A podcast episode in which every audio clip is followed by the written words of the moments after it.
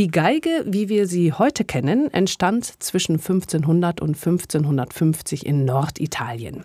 Städte wie Brescia und Cremona sind damals führend, denn dort haben berühmte Geigenbauer wie Amati, Stradivari oder auch Giuseppe Guarneri ihre Instrumente gebaut.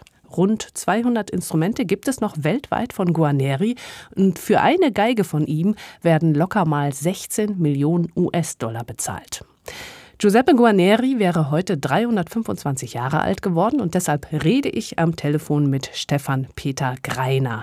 Er ist Geigenbauer, gebürtig aus Stuttgart, arbeitet in London. Seine Instrumente sind begehrt, Stars wie Christian Tetzlaff spielen auf Geigen von Stefan-Peter Greiner. Herr Greiner, Sie haben mit 14 schon Ihre erste Geige gebaut. Haben Sie die eigentlich noch? Die habe ich noch. Die ist auch so schlecht, die möchte niemand kaufen. Aber das ist auch natürlich ein wunderbares Erinnerungsstück für mich. Mhm. Sie haben ja als Kind Geige gespielt und ich habe mich gefragt, warum sind Sie nicht Geiger geworden oder Orchestermusiker oder Solist, sondern haben sich für Geigenbau interessiert. Was hat Sie gereizt? Ja, erstmal muss ich ehrlich gestehen, dass ich als Geiger nie gut genug war und die Leidenschaft hatte, aber vielleicht einen falschen Lehrer und eine gewisse Bequemlichkeit als Kind oder andere Interessen. Und als ich dann 14 Jahre alt war, habe ich einfach feststellen müssen, dass ich es als Geiger wohl nicht weit bringen würde im Leben. Und dann bin ich einfach umgesattelt, weil ich von der Musik begeistert und ergriffen war und irgendwas im Bereich Musik machen wollte. Herr Greiner, Sie haben sich ja eingehend mit dem Cremoneser Lack beschäftigt, also mit dem Lack, denke Stradivari und Guarneri genommen haben, mit dem Sie Ihre Geigen lackiert haben. Warum haben Sie das untersucht und was waren da Ihre Erkenntnisse?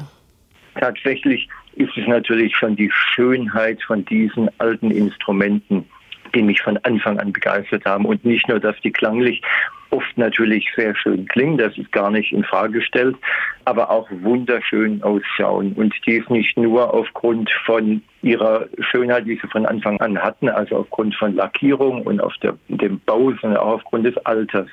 Das heißt, ein 300 Jahre altes Instrument hat natürlich eine Ästhetik, die ein modernes Instrument vielleicht nicht haben kann. Und ein großer Teil davon ist natürlich der Lack.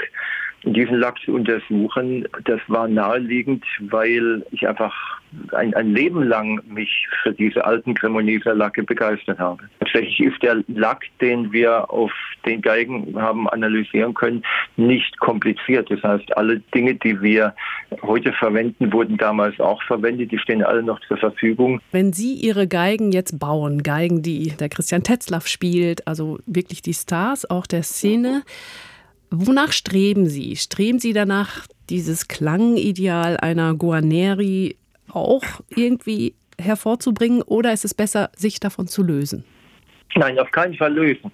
Also was wir festgestellt haben bei unseren Akustikuntersuchungen ist, dass gute Streichinstrumente sehr nahe an der menschlichen Stimme liegen. Das heißt, sie haben einen Vokalklang. Sie können tatsächlich Vokale wie A, E, I, O und U produzieren. Und vor allem bei italienischen Geigen finden wir den EI-Vokal sehr stark. Und das, vermute ich, liegt auch an der Sprache. Die italienische Sprache, die ist nun mal sehr mit offenen Vokalen wie E und I belegt. Und daher haben wir das auf alle Fälle auch als Ideal für unsere modernen Geigen heute. Und die Verbesserung, die liegt lediglich darin, den Ton ein bisschen kräftiger zu machen. Mhm. Also viele alte Geigen klingen zwar schön, aber sie sind nicht kräftig genug. Jetzt haben Sie gesagt, dass Sie, was den Klang angeht, bei Ihren modernen Geigen versuchen, diese A, E, I-Vokale auch im Klang der modernen Geige hervorzubringen. Welche Komponenten braucht man denn dafür? Das Wichtigste dabei ist natürlich die Erkenntnis, dass ich das überhaupt möchte. Mhm. Dass man überhaupt erkennt, das ist wichtig bei einem Geigenklang. Und die meisten Kollegen leider haben das noch nicht erkannt. Die glauben, ein Instrument, wenn es fertig gebaut ist, klingt, wie es klingt. Und der Grund, warum es so klingt, ist das Material, das ich verwendet habe. Ich habe einen vollkommen anderen Ansatz. Ich sage, das Material, das ich verwende, das ist wie eine Leinwand für einen Maler und er malt das Gemälde da drauf. Das heißt, das, was ich mache, ist aus dem Material jeweils individuell so zu gestalten, dass es nachher funktioniert, unabhängig vom Material nachher. Heute wäre ja Giuseppe Guarneri 325 Jahre alt geworden. Und seine Geigen sind ja heute noch heiß begehrt. Gibt es eigentlich etwas im Klang einer Guarneri, was für Sie beim ersten Hören sofort zu erkennen ist, was einfach typisch ist? Nein, das muss man gerechterweise sagen. Es gibt tatsächlich viele Untersuchungen, die eine Fragestellung haben, warum klingen diese, sagen wir mal, nicht nur Guarneri, sondern Stradivari, warum klingen diese Geigen so besonders gut?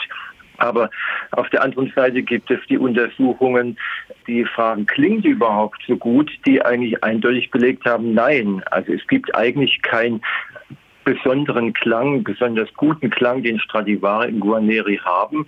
Tatsächlich gibt es bei vielen Blindtests, hat man sich eindeutig dahingehend geäußert, dass gute, moderne Geigen deutlich besser klingen können als Stradivari und Guarneri. Warum sind dann solche alten Geigen von Stradivari oder Guarneri so heiß begehrt und warum zahlt man so viele Millionen dafür? Ja, das ist natürlich eine Imagefrage vom Musiker und ein Marketing. Das ist genauso, wie wenn man die Frage stellt, warum kostet eine Gucci-Handtasche oder Prada-Schuhe so viel? Die sind ja auch nicht besser als andere, aber man ist damit auf einer High-Society-Party einfach gut angezogen. Und ähnlich ist es leider, muss ich sagen, heute auch im Kulturbetrieb, dass wer nicht eine Stradivari oder Guarneri spielt, ist heute auf der Bühne quasi schlecht angezogen. Das Publikum erwartet diese Namen und im Grunde wird auch damit der Musiker ein wenig, sagen wir mal, geadelt, wenn er so ein Instrument spielen darf. Tatsächlich, weil viele Musiker darum wissen, dass moderne Geigen deutlich besser klingen, spielen viele moderne Kopien ihrer Stradivari, schreiben im Programm aber Stradivari oder Guarneri, aber tatsächlich spielen sie eben auf einem modernen Instrument. Christian Tetzlaff ist tatsächlich einer der wenigen, die es offen zugeben. Also der Markt hat sich grundsätzlich geändert die letzten 20 Jahre. Als ich anfing, ist schon länger als 20 Jahre her, aber da war es noch vollkommen unüblich, also im Englischen unheard of, dass jemand eine moderne Geige spielt.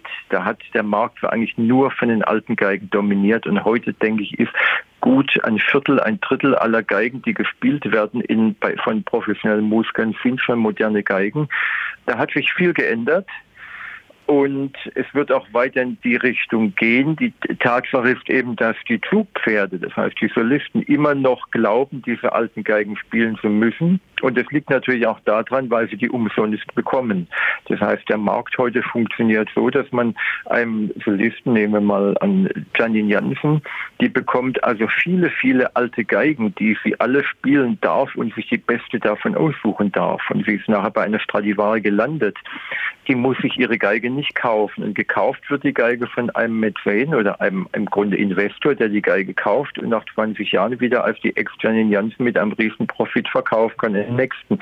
Das heißt, im Grunde werden die Musiker missbraucht für ein Businessmodell, wo alte Geigen einfach immer wieder hochgepusht werden und mit der Idee, die wurde von dem und dem gespielt. Tatsächlich haben diese Geiger, die diese Instrumente spielen, nie ernsthaft moderne Geigen in Erwägung gezogen und das müssen sie auch nicht, weil sie auch Angst haben vor der Reaktion des Publikums, dass man plötzlich keine Stradivari mehr spielt.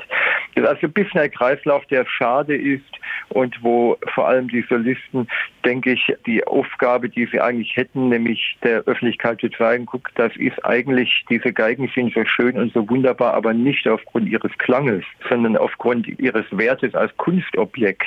Das wird häufig nicht wahrgenommen von den Musikern, dann wird man einfach weiter dieses Klischee bedient, indem man einfach sagt, die klingen am besten, aber das ist, wie gesagt, mittlerweile wissenschaftlich erwiesen, dass das gar nicht stimmt. Also es gibt hier sowas, ich möchte fast sagen, wie eine große Geigenlüge, die immer noch kursiert.